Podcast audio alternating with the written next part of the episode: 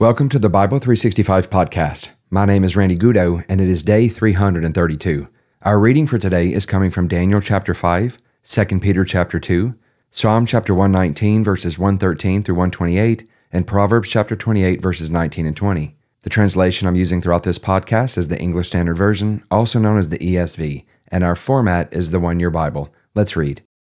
Daniel chapter 5. King Belshazzar made a great feast for a thousand of his lords and drank wine in front of the thousand. Belshazzar, when he tasted the wine, commanded that the vessels of gold and of silver that Nebuchadnezzar his father had taken out of the temple in Jerusalem be brought, that the king and his lords, his wives, and his concubines might drink from them. Then they brought in the golden vessels that had been taken out of the temple, the house of God in Jerusalem. And the king and his lords, his wives, and his concubines drank from them. They drank wine and praised the gods of gold and silver, bronze, iron, wood, and stone.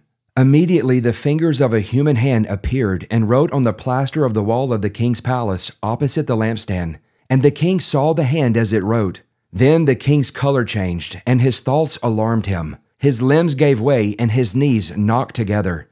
The king called loudly to bring in the enchanters, the Chaldeans, and the astrologers.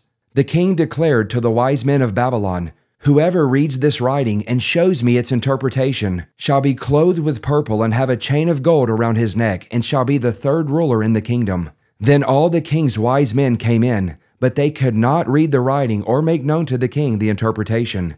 Then King Belshazzar was greatly alarmed, and his color changed, and his lords were perplexed.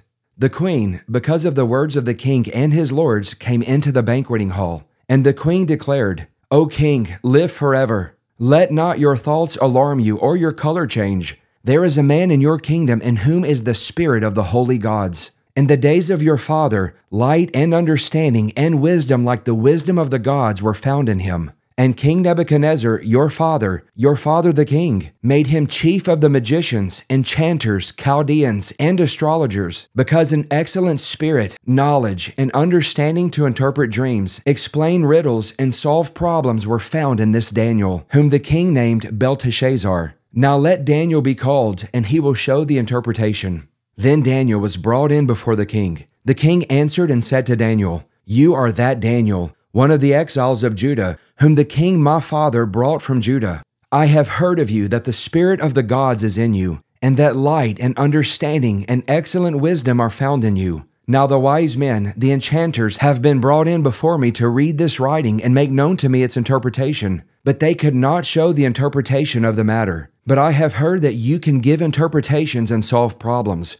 Now, if you can read the writing and make known to me its interpretation, you shall be clothed with purple and have a chain of gold around your neck, and shall be the third ruler in the kingdom. Then Daniel answered and said before the king, Let your gifts be for yourself, and give your rewards to another. Nevertheless, I will read the writing to the king and make known to him the interpretation.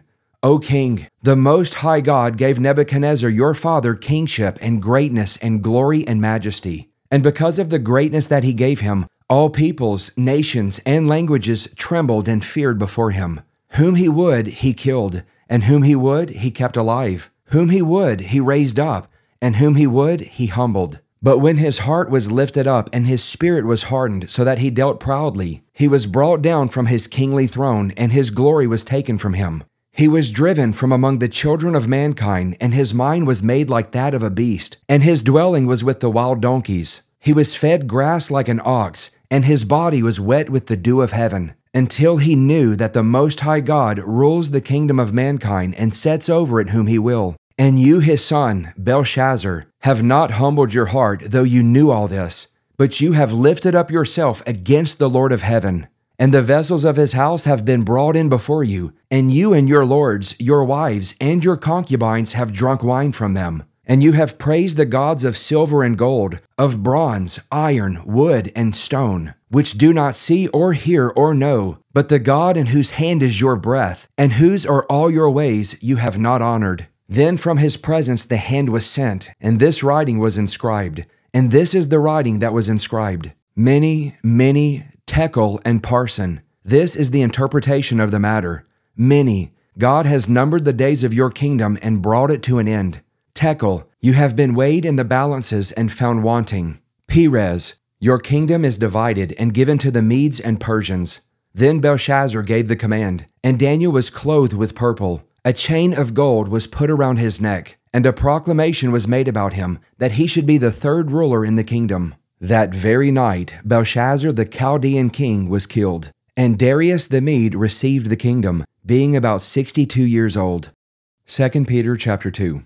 But false prophets also arose among the people, just as there will be false teachers among you, who will secretly bring in destructive heresies, even denying the master who bought them, bringing upon themselves swift destruction. And many will follow their sensuality, and because of them the way of truth will be blasphemed. And in their greed they will exploit you with false words. Their condemnation from long ago is not idle, and their destruction is not asleep. For if God did not spare angels when they sinned, but cast them into hell and committed them to chains of gloomy darkness to be kept until the judgment, if he did not spare the ancient world, but preserved Noah, a herald of righteousness, with seven others, when he brought a flood upon the world of the ungodly, if by turning the cities of Sodom and Gomorrah to ashes he condemned them to extinction, making them an example of what is going to happen to the ungodly, and if he rescued righteous Lot, greatly distressed by the sensual conduct of the wicked, for as that righteous man lived among them day after day, he was tormenting his righteous soul over their lawless deeds that he saw and heard. Then the Lord knows how to rescue the godly from trials, and to keep the unrighteous under punishment until the day of judgment, and especially those who indulge in the lust of defiling passion and despise authority.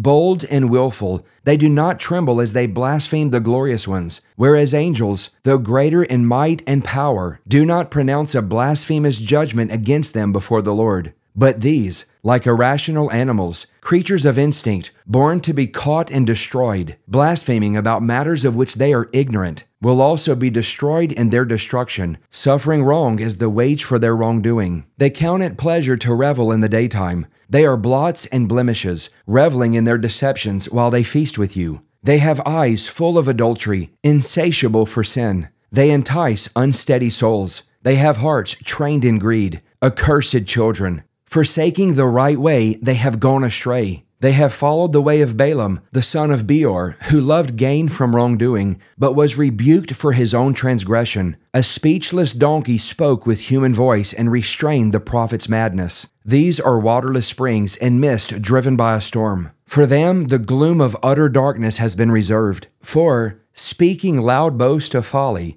they entice by sensual passions of the flesh those who are barely escaping from those who live in error. They promise them freedom, but they themselves are slaves of corruption. For whatever overcomes a person, to that he is enslaved. For if, after they have escaped the defilements of the world through the knowledge of our Lord and Savior Jesus Christ, they are again entangled in them and overcome, the last state has become worse for them than the first. For it would have been better for them never to have known the way of righteousness than after knowing it to turn back from the holy commandment delivered to them. What the true proverb says has happened to them. The dog returns to its own vomit, and the sow, after washing herself, returns to wallow in the mire.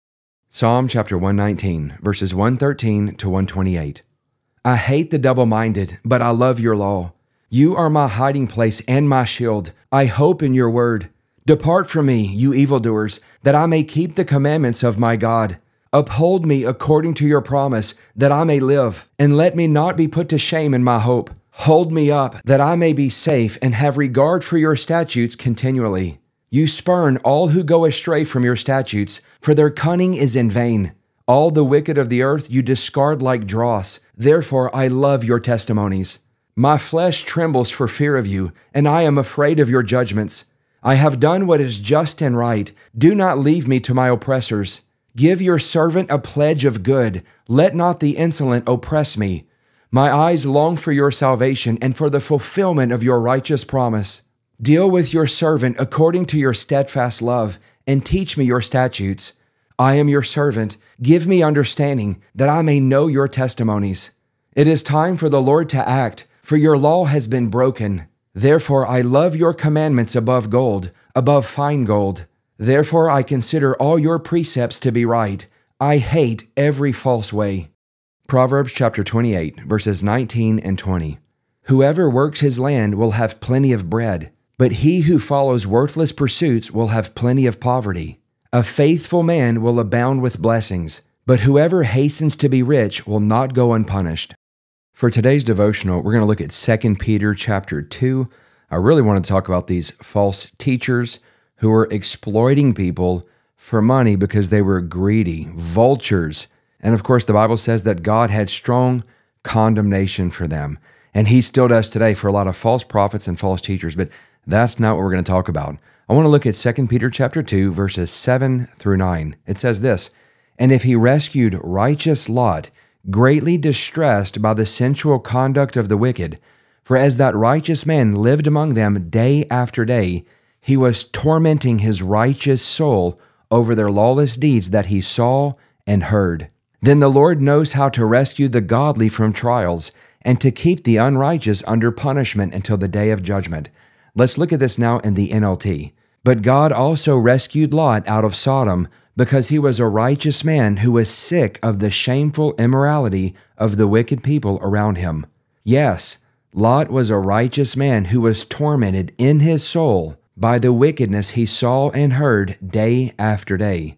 So you see, the Lord knows how to rescue godly people from their trials even while keeping the wicked under punishment until the day of final judgment. Now, what I want to focus on here is how the Bible says that God was able to rescue Lot. And it says that Lot was a righteous man. It says he lived among them day after day, and he was, of course, in Sodom. And it says that this righteous man, Lot, was tormented in his soul by the wickedness he saw and heard day after day. How many of you know that it can be difficult sometimes to live uprightly when you are seeing and hearing things every day that are wicked, that are lawless, completely against God's standards? And the Bible says that Lot was greatly distressed by the sensual conduct of the wicked. It can affect us as men and women of God who want to serve God, who want to live for God, when we're surrounded by so much wickedness, and depravity. But in the same way that God was able to rescue righteous Lot, in that same way, the Bible says that the Lord knows how to rescue the godly from trials. So if he was able to rescue righteous Lot, who chose to pitch his tents near Sodom, who saw and heard things every day that tormented his righteous soul, then God also knows how to rescue you and me. Righteous men and women who love the Lord, who want to serve Him, who want to live uprightly, who want to honor Him with our lives, even though we're in the midst of a culture that is against God and against His ways. Some of you might feel like you're in a trial right now. I want to encourage you, as we said yesterday, don't think it's strange concerning the fiery trial which is to test you as though some strange thing is happening, but rejoice that you're counted worthy to suffer for his name. I also want to tell you that if you are experiencing some trials, if you feel like in your mind you're just being tormented and harassed, let's take some encouragement from this passage. If he rescued righteous Lot, then the Lord knows how to rescue the godly from trials. Let's pray. Father, we come to you in the name of Jesus, and I thank you that you know how to rescue the godly from trials. I thank you that in the same way you rescued righteous Lot, even though his righteous soul was tormented by the things that he saw and heard every day, you also can rescue us, your people, your sons and daughters, who are living among a depraved culture that does not want to serve you, that doesn't want to follow you. I pray that you strengthen us on the inside and give us fortitude as we live your word in this present culture. You said in your word you'd never leave us nor forsake us. Draw us close by the presence of your Holy Spirit and reveal your Son to us. We ask all these things in the precious name of your Son, Jesus. Amen. Well, I hope that you enjoyed today's devotional. If you're getting something out of the Bible 365 podcast, make sure to share it with your family and with your friends. Please continue to pray for me. I'm praying for you. Have a great day, everyone, and I will see you tomorrow with day 333.